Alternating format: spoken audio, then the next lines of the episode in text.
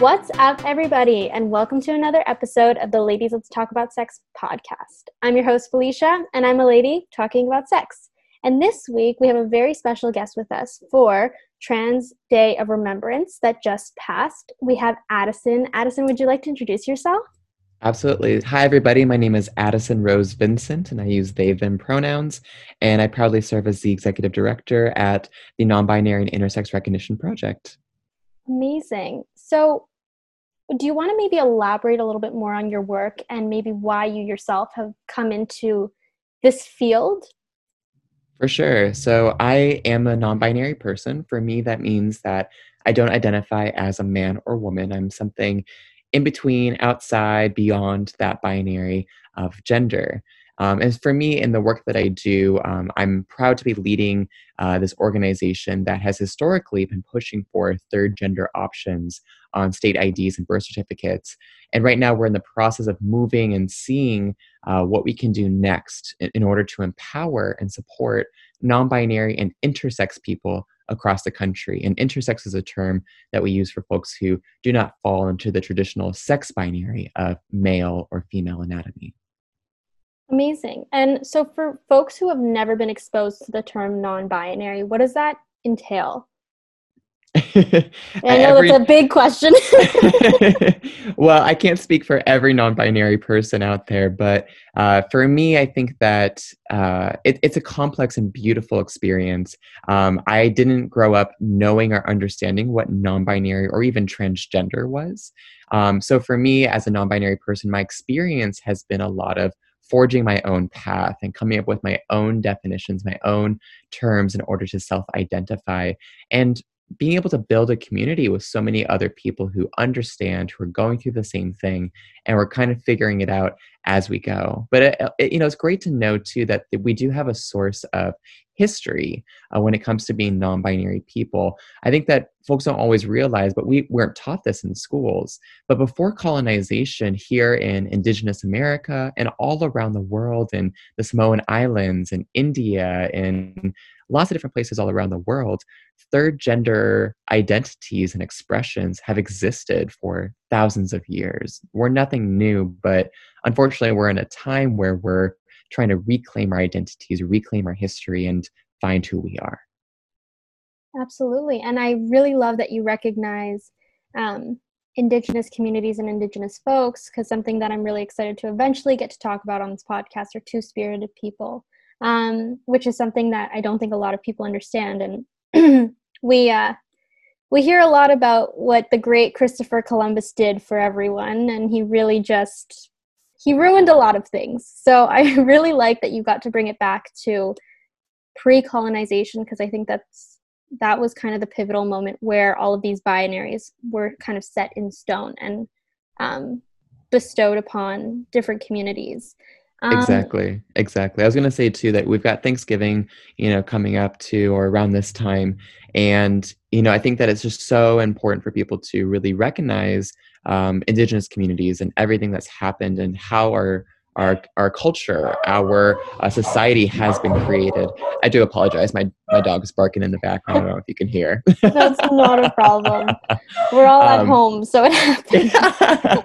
but you know, my point is just is that as we're reflecting on all the uh, ways that our um, society has been created and and the systems of violence that have been created too in order to get where we are today.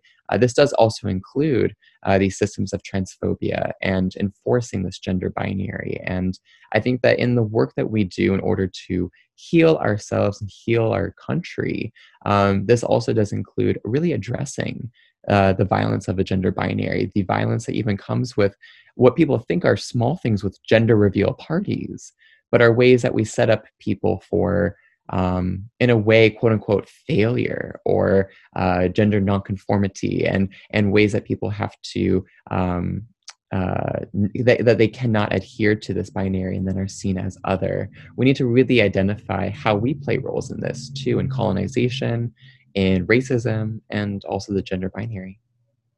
No, absolutely. And I'm really excited that you got to uh, bring up gender reveal parties because uh, I have a few opinions about that and, and what's been going on in that regard. But I'm really excited to kind of talk about that um, as we kind of evolve in the conversation, especially in regards to Trans Remembrance Day and how all of these social norms really, really have affected gender nonconforming individuals. But I kind of wanted to learn a little bit more about you and your experience um, being a non binary individual. How did that quote unquote coming out process come for you? Because I know that this isn't something that was taught in schools at all. Like, what was your first exposure to non binary individuals? How did you? How did you experience that? What was that all like for you? This is a great question. Um, well, uh, I was born in Canada and raised in Michigan. Um, so after being born um, in Windsor, Ontario, Canada, if anyone's familiar with the area, um, I'm from Etobicoke. I... oh, okay, very cool, very cool. Amazing! I know exactly what you're talking about. so after I was born in Windsor, I ended up. Uh, my family we moved over to Detroit and we lived in a suburb called Troy, Michigan. And there, that's where I really grew up. And in that area, um, I, well, around like the age of four, I was already expressing gender nonconformity. I was dressing in my mom's clothing and her heels. And she used to be like that, you know, that Avon lady, but she used to sell lots of different things. She would do Avon, she did Mary Kay, which is like cosmetics. Uh, she did Lady Remington with it, which is jewelry.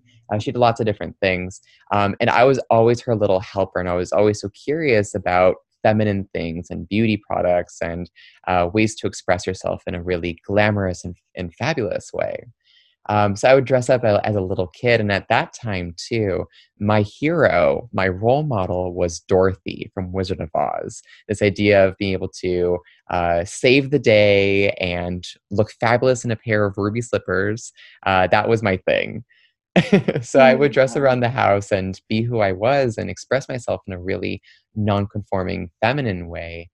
And after a while, my parents thought it was cute at first, but after a while, they got a little bit worried, worried about how other kids were treating me at school, um, how I was uh, responding to that bullying, and they felt that it was better to push me more into a masculine box and get me more involved in sports and in hanging around with other boys and all these different things.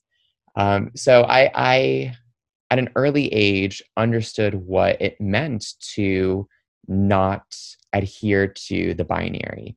I also learned from an early age what shame was, and I really, really um, internalized uh, shame and feeling horribly about who I was and how I wanted to express myself.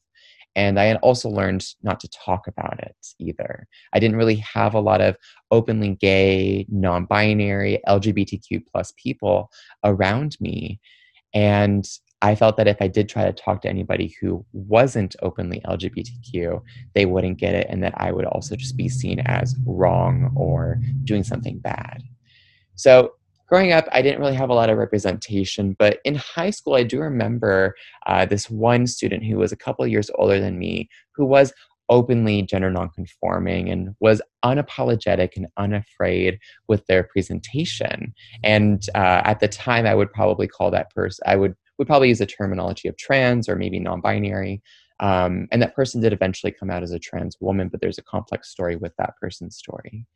Um, but that was probably my first uh, in-person representation of someone who was non-binary, and it inspired me and scared me at the same time uh, because I I loved how this person was expressing themselves and how unapologetic they were. But it scared me because I felt that if I tried to embrace it, I wouldn't be maybe as supported or as welcomed or as empowered as this person was. So I ended up, you know, waiting until I actually moved away from Michigan and I moved to California at the age of 17 to come out and be, well, first in the, the language that I had at the time was gay. So I came out as gay. I was able to then slowly be able to uh, look at gender identity and expression. And I eventually came out as trans and non binary when I was uh, 21. It was back in 2013. And at that time, at my college in California, I was actually the only openly trans and non binary person on campus. It excited me that I was uh, a trailblazer in a way that I was the only one doing this. That that there was so much work to be done, and I was willing and able to do that work of bringing more representation, bringing more opportunities for trans and non-binary people to campus in conservative Orange County, California.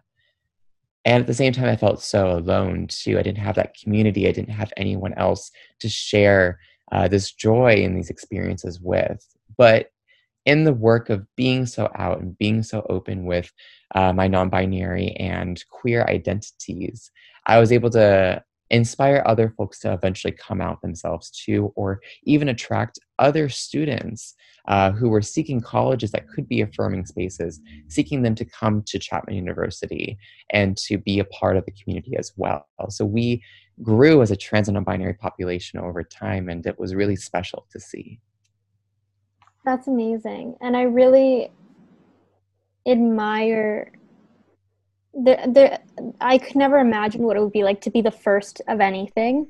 So just to be the first individual in like a systematically, you know, oppressive institution must have been terrifying. But I think that that's super amazing and like just incredible that you were able to do that and you were able to support others alongside that because that's you know another burden to carry so I, I, I just think that that's amazing, and I hope you you understand how helpful that probably was to like a younger version of yourself um, coming to university. You're kind of paying it forward the way you know the person in your high school trailblazed for you. Now you're doing that for someone else, which I think is incredible. Um, Thank you. I appreciate that. No problem. But I did want to kind of ask too because you spoke a little bit about terminology and you know, coming out to California, you finally had a little bit more of a grasp and maybe some more educational resources on the difference between like identity and sexuality and like where you kind of wanted to fit within the spectrum of um, gender identity. How did your sexuality, if you don't mind me asking, play out during this process as well? That's a great question. When I when I first uh, you know, when I, as a teen, when I was first trying to figure out uh, my identity, it was really limited to sexual orientation. Because again, even though I had this one in-person representation of gender nonconformity, it at the time, to me, I was still trying to classify that based on sexual orientation, not gender identity. Because gender identity, to me, was something that was so solid. You are what you are based on your birth and birth sex, but I, I, and at the so at the time it was all really based around sexual orientation. So I first, when I was 18, came out as gay, and that was based on my attraction to men. And after realizing that gender identity could be something that was a bit more complex and realizing that I myself was transgender and non binary. So for me, transgender means that I don't identify with the gender that I was assigned at birth. And non binary again means that I don't identify with being either a man or a woman. I'm something in between and outside of that binary. That's just my definition. So after I realized that too, I then had to look back on my sexual orientation. As a non binary and trans person, do I still use the term gay? and am i only attracted to men and so i it, it started a, a, long journey and then also starting medical transitions, so starting hormones and um, you know pursuing uh, surgeries and stuff too. For me, that also in a way impacted my sexual orientation, my attractions as well. And so now I use the term queer. Queer for me is just a really vague term that just means that I'm not straight. It allows a bit more fluidity too for me and uh, doesn't feel like I'm being pigeonholed into one identity or one type of attraction. I find that from time to time, my attraction changes. It's a bit more fluid. Um, that what I thought that I was interested at first, I'm not interested maybe in at all now, and things things are constantly changing. So queer as a term gives me a bit more flexibility.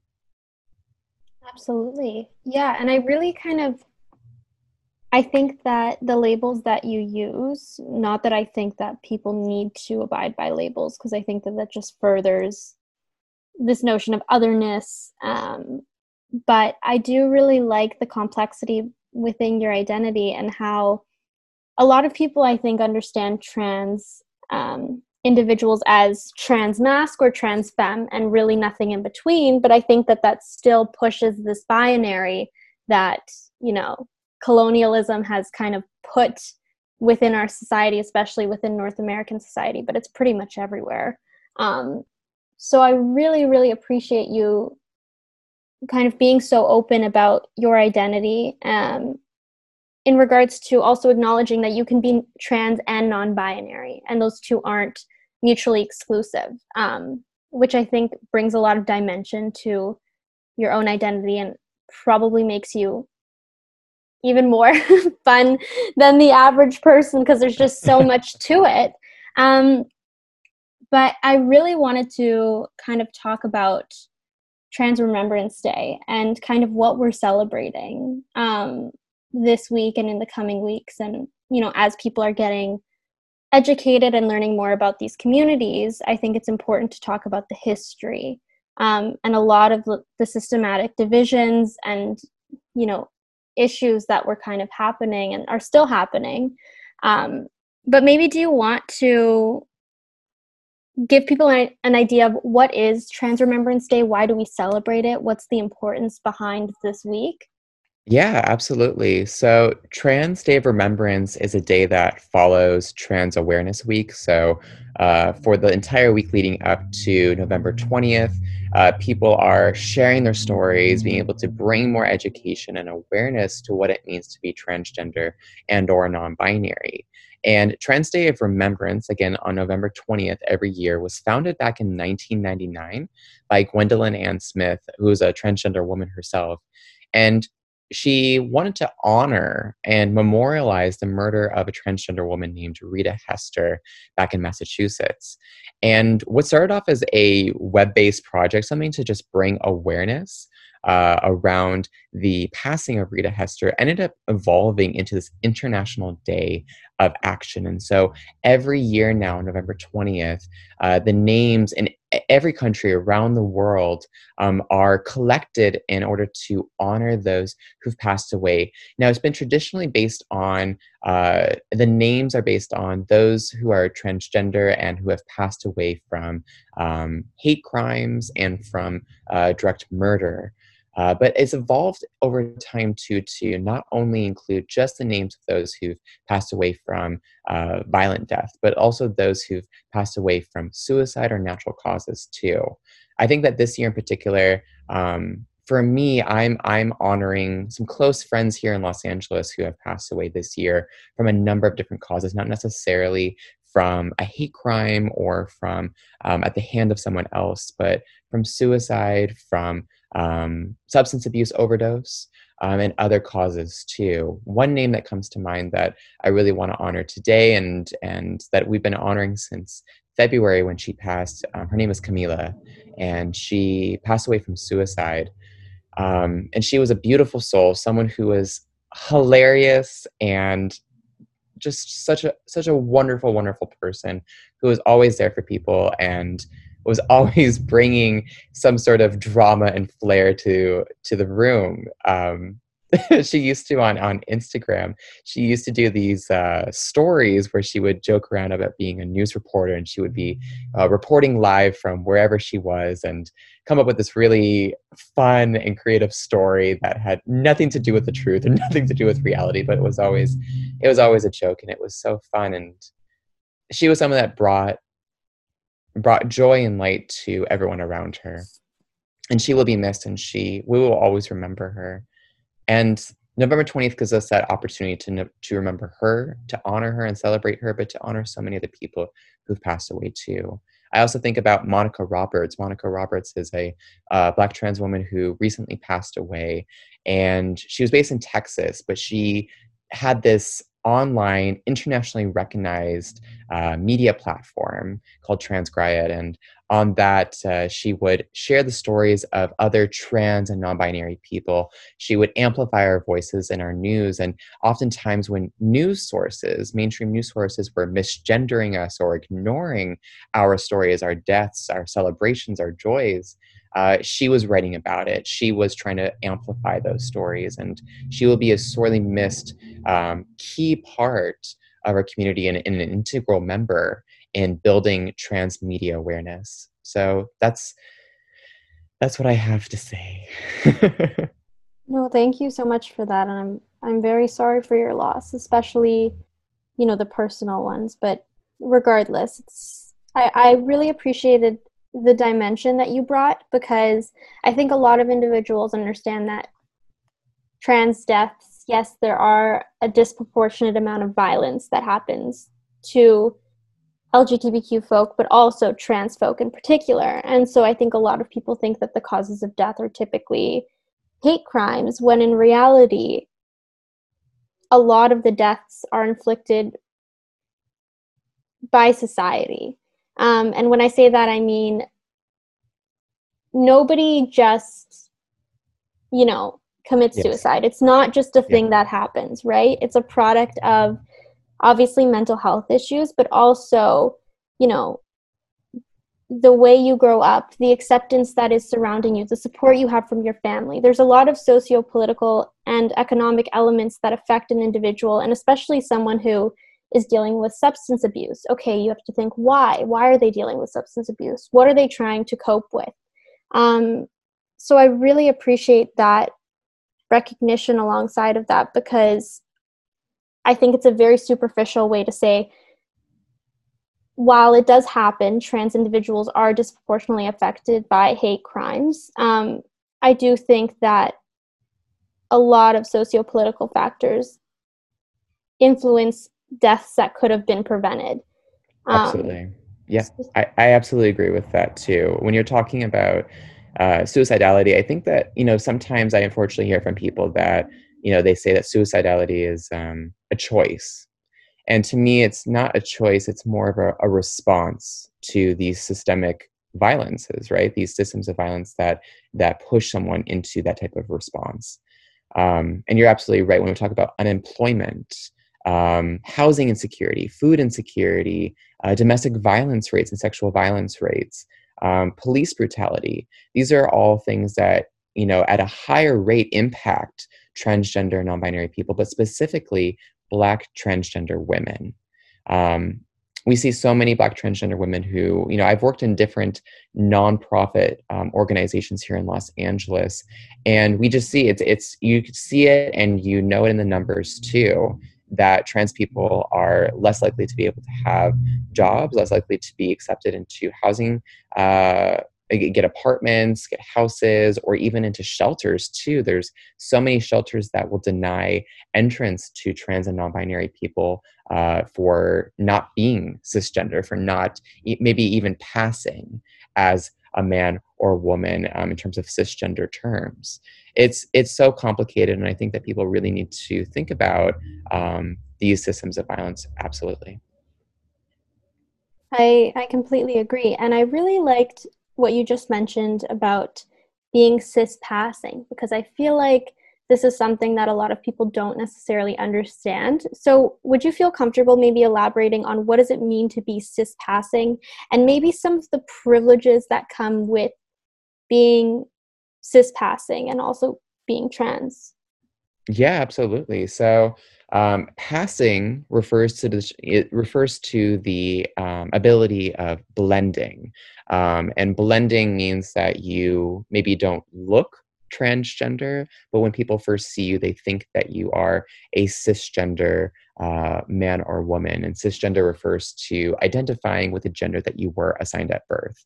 Everyone is assumed to be cisgender in this world. And so, unfortunately, um, there, there becomes this uh, idea of what's normal versus not normal, normal versus other. And instead of using a term like normal versus being transgender or non binary, uh, we use the term cisgender just to recognize that privilege. So, for folks that do pass as cisgender, there there is um, less likelihood of job discrimination, housing discrimination, of uh, more opportunities to be able to access opportunities and goals and to reach your dreams. But unfortunately, for so many transgender and non binary people who still do pass as cisgender, there is still an incredible amount of anxiety, stress, and fear around whether or not they will be outed, around what the response or reaction will be of other people if they do find out that this person is transgender or non binary. So, although there may be um, some privilege that comes with the, the ability to pass, and uh, this reason that that being the reason why so many people do pursue hormones and medical transition and surgeries in order to pass, um, there is still an incredible amount of fear and anxiety that trans people face. And so, um, with that in mind, too, I think about the incredible, incredibly high rates of stress and anxiety that any transgender non-binary person faces whenever we're walking out in public, we're interacting with someone new, or we're in spaces that are new to us. Um, it's really, really important to be aware of that. No, absolutely. And I also think that this is something to recognize that's super important. Um, I was speaking to months ago when BLM was kind of at its height. I was I spoke to an OBGYN, a black OBGYN, who was talking to me about um, like high levels of um, I think there it was like cardiovascular issues in black women and how statistically black women are more pre quote unquote predisposition to cardiovascular issue, issues in their later life. Um, and she kind of pointed out that, well, if you look at the systems that are in place that potentially give Black women anxiety or the stresses that Black women are put under, um, no wonder they have cardiovascular issues. They're stressed out all the time. And I think that science kind of negates to recognize these social implications that heavily influence individuals' health, whether it's physical or mental. So I do want to recognize that notion of anxiety and that long standing anxiety, even if you're not predispositioned to any sort of mental health issues, having high levels of anxiety for long durations of your life it's not healthy and it has long-term implications that i think a lot of people don't really want to recognize or don't maybe don't have the critical thinking skills to acknowledge yet. Yeah i you know i absolutely hear that. And i i think too that when you were talking about stress and talking about um you know even trauma and how that shows up into our physical bodies too over time it makes me think about the aces study uh, that was conducted at uh, kaiser permanente um, uh, back in the early 2000s and it looked at adverse childhood experiences, uh, meaning that when children ex- were um, exposed to traumatic situations too, how that impacts their physical health over a lifetime. And we saw that that in that that children who had higher levels of ACEs, higher uh, multiple levels of traumatic experiences as children, were more likely to have higher rates of cancer, heart disease, lung issues, um, lots of different things going on. Um, and we also found too that in in that that um, folks were more likely to to expose themselves to those same situations again uh, because it's familiar or whatever it be. So in a way, ultimately, um, it ends up being that uh, we continue these cycles of violence that we see as as young kids. And so it makes me think too about our community, this LGBTQ community that's already so vulnerable to so many different types of violence sexual violence, domestic violence, human trafficking, even too. But all these other systemic violences too that affect our community, especially Black transgender women, Black trans and non binary people in general, too.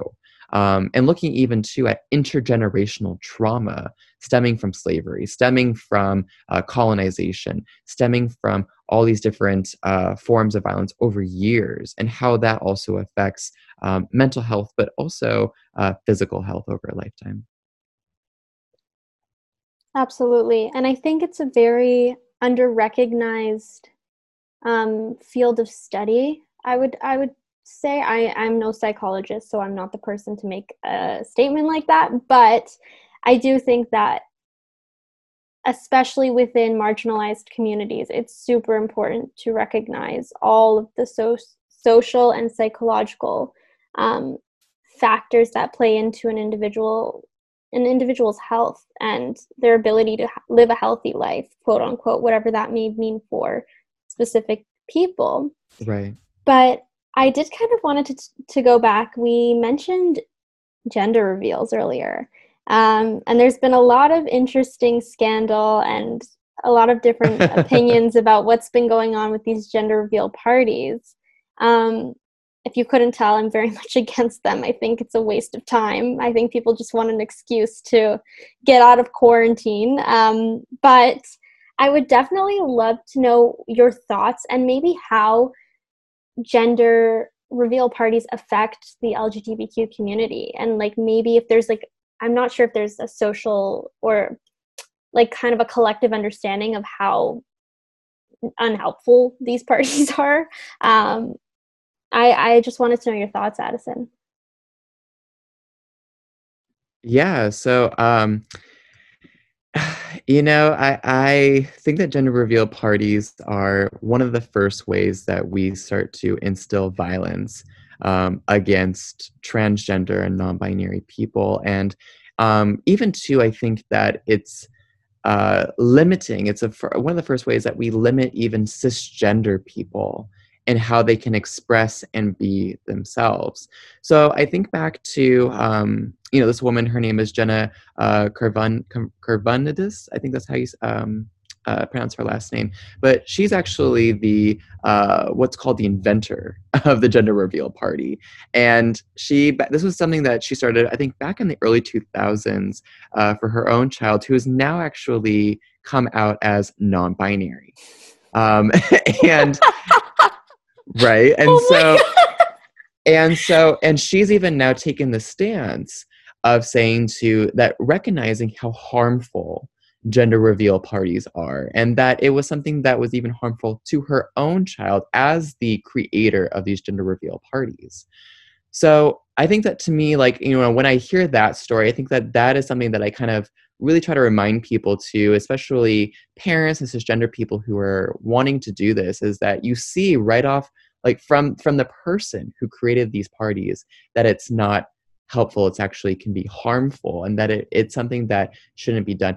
I feel that gender reveal parties um, are a bit of a waste of time and they lack a bit of creativity because I, I would love to see gender reveal parties for babies where maybe we're celebrating that child's astrological sign or we're celebrating like maybe a, um, a cultural aspect of that child and the family and the history the legacy that will be carried on with that child too. Gender reveal parties um, and the celebration of a child can be so much more than just limiting it to pink or blue or that child's uh, perceived sex at, at birth um, but i would actually love to see instead that gender reveal parties in the future become something that when trans and non binary people finally recognize who we are and feel safe enough to come out, that our parents, our family, our chosen family can come together and celebrate a new gender reveal where we're revealing ourselves for the first time, maybe to everyone else. And so it becomes a, a moment of saying that we're here to support you as how you are and how you identify rather than what we want you to identify as. I am absolutely obsessed with that idea. I think that that is so phenomenal. And I love that you propose an alternative too, because uh, like everyone wants a reason to have a cake and balloons and get everyone together.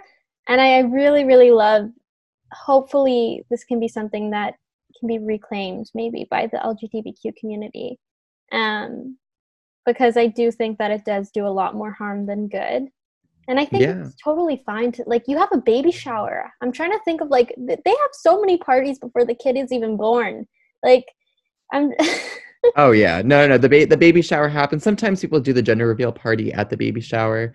Um, but you know, I think too like again, it's just like, you know, I I want to encourage folks who are listening that if you ever do um, have a child at one point too and you do want to throw and you're tempted to throw a gender reveal party um, just think you know just think about the so many trans and non-binary people who um, do feel that that is a violent um, step towards boxing in someone into a gender that they um, are perceived to be or that they need to be um, and also think too about the environmental risks too. Recently, there was you know a couple of transgender, or not transgender, uh, gender reveal parties that ended up causing California wildfires.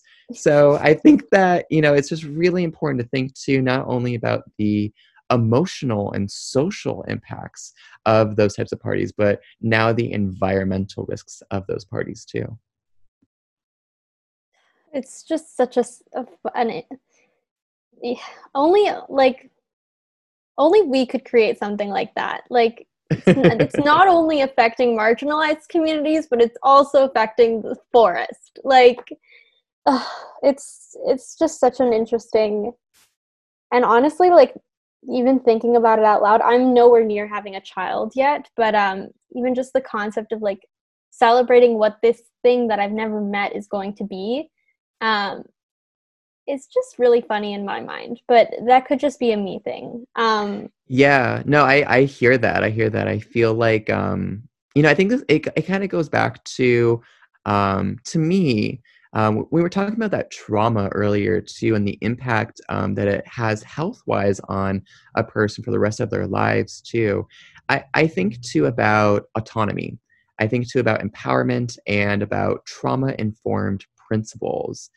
And when we're thinking about trauma informed care, this is like a, a lens and approach that we use when we're in our business settings, in our personal settings, and in every interaction, we want to infuse these principles. And a couple of those principles include in, in autonomy and empowerment. So I think about with a child that we're raising too, how can we raise our children in ways that are empowering and give them a sense of choice? Not that we're forcing them to do certain things or forcing them to live by our own standards or trying to raise them in a way to achieve the dreams that we weren't able to achieve, right? Which so many parents do.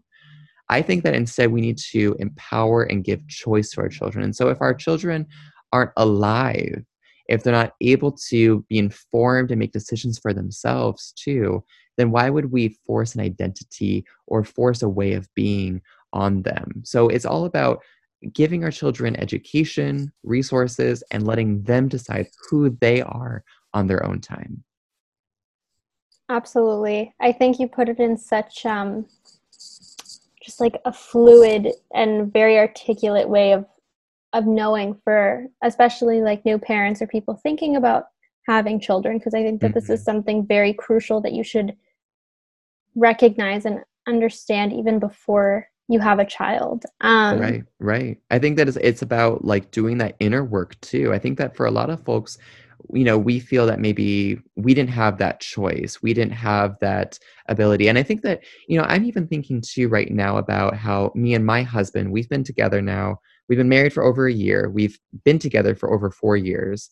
And we're in a place where we've thought about um, having a family, like starting a family, you know, having children one day and maybe that's four or five years from now but it's already thinking about that and taking the steps as transgender people who have been on hormones having to stop now our hormones in order to uh, do sperm banking in order to check our eggs to see how things are going so that way we can prepare for creating a family one day if that's what we want. And even as trans and non-binary people our experience the story the narrative that we know is is that we're raised one way, we're raised to be assumed cis, and then we come out as transgender or, and or non-binary. And we have to go through this kind of experience of coming out, this experience of of having to figure out who we are, having a gender identity crisis in a way. And that's a narrative that we know, but that doesn't need to be the only narrative that we give kids. So I know so many trans and non binary people, including ourselves, who have already started families or are planning on starting families who are wondering how do we raise our own children? Do we raise them in a way where they're still assumed to be and assigned as cisgender? And then they and then create a space where they're safe enough to come out as trans and non-binary? Or do we from the get-go raise our children in a way that is more gender full that has more opportunities to play around with gender identity and that we're not forcing our children into a box from the start but kind of using all different types of language terms identities and approaches and allowing our child to see where they fit into it. So it's really complicated to figure out how do we raise children in a way where we're not enforcing the storylines that we have but giving them maybe an even more empowered and exceptional experience. It's a really complicated thing to figure out. Yeah, no, that's it's just so it's like so amazing and and just even being able to have those critical conversations like I think you're going to be an incredible parent. I have no doubt. Um, Thank you. I appreciate that. But I definitely think it's a learning curve, especially for even me myself. I'm thinking now, like, if I have kids, like, I want to have that approach, but then what pronouns do I use before they can tell me themselves?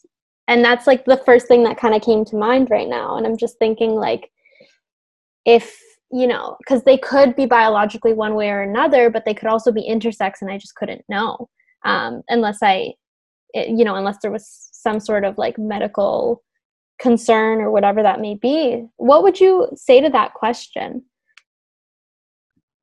Around, um, you know, folks who are maybe unsure of how to gender or identify their children? Yeah, maybe like with pronouns. Like, let's say I, I birth a biological um, girl, mm-hmm. how would I pronoun them?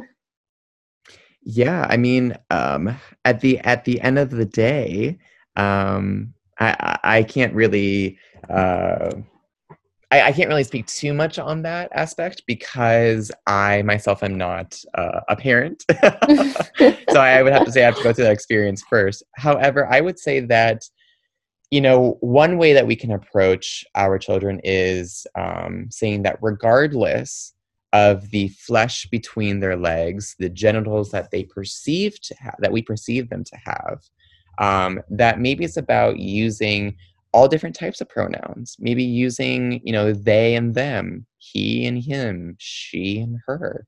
Uh, playing with different things. There's, you know, pronouns like z and zer. There's there's no pronouns. Maybe it's about using just that person's name over and over again.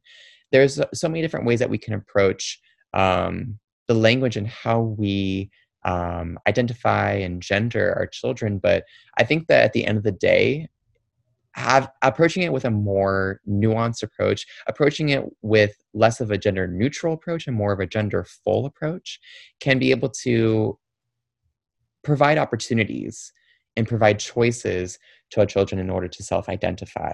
So that's kind of the route that i'm going in. Um, but i also want to challenge you know try i would say try not to use terms like biological girl or biological female or biological boy um, because then this does bring it back to this idea that our genders are significantly tied to the sex that we are perceived to have or assigned to have at birth. And so many intersex youth um, end up uh, because they don't necessarily have uh, bodies or genitalia that fits into that neat box of being male or female biologically. Um, they end up being uh, subjected to many invasive surgeries as kids, even as babies, um, and oftentimes put on hormone supplements as teens during puberty um, without their consent, without their choice. And a lot of it's framed around uh, false uh, ideas of their health, around um, shame and silencing. And sometimes even two procedures can be done without parents' consent too. It's sometimes seen as like you know we're, we need to save your baby's life and so we need to do this invasive procedure parents kind of agree but they're not informed that really it's just that the baby's genitalia just doesn't look male or female it's it's so complicated too but those are those are some of the ways that children are robbed of their autonomy of their choice at such a young age um, and later in life maybe have a harder time finding the words or courage or the ability to talk about their experiences with other oftentimes feeling so alone or isolated in their experiences. So i think that if anything i think that i encourage parents to just uh, be more mindful of their language uh, definitely be more open to trying new things. And at the end of the day, just checking in with your children and saying, hey, what do you want me to call you? Or what would you prefer that I use for you? Or, you know, what type of language would be best? So it's it's all about again checking in, giving choice and and providing opportunities. No, absolutely. And I think that that's something hopefully most of us are shifting towards and relearning and unlearning.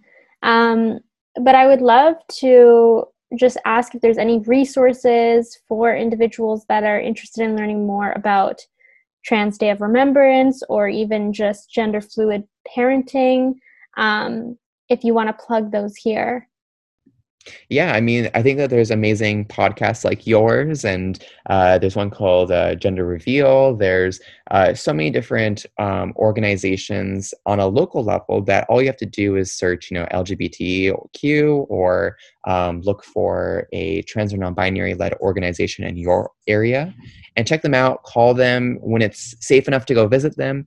Visit them, give them some donations, um, and learn more about those stories. Um, I think that if anything, to for many parents out there who are maybe struggling uh, to accept or understand or support their transgender and non-binary children there's so many wonderful PFLAG chapters out there. PFLAG stands for parents and friends of lesbians and gays but it's expanded to have um, support networks for transgender and non-binary uh, people with parents you know parents that are trying to seek that support so definitely check out a local PFLAG chapter near you. Um, beyond that too there's plenty of online resources too. So just check them out google things on your own time. I'm sure that uh, you'll be able to find amazing resources in order to learn more about how to be more gender full with our parenting and even with our approaches with each other and ourselves.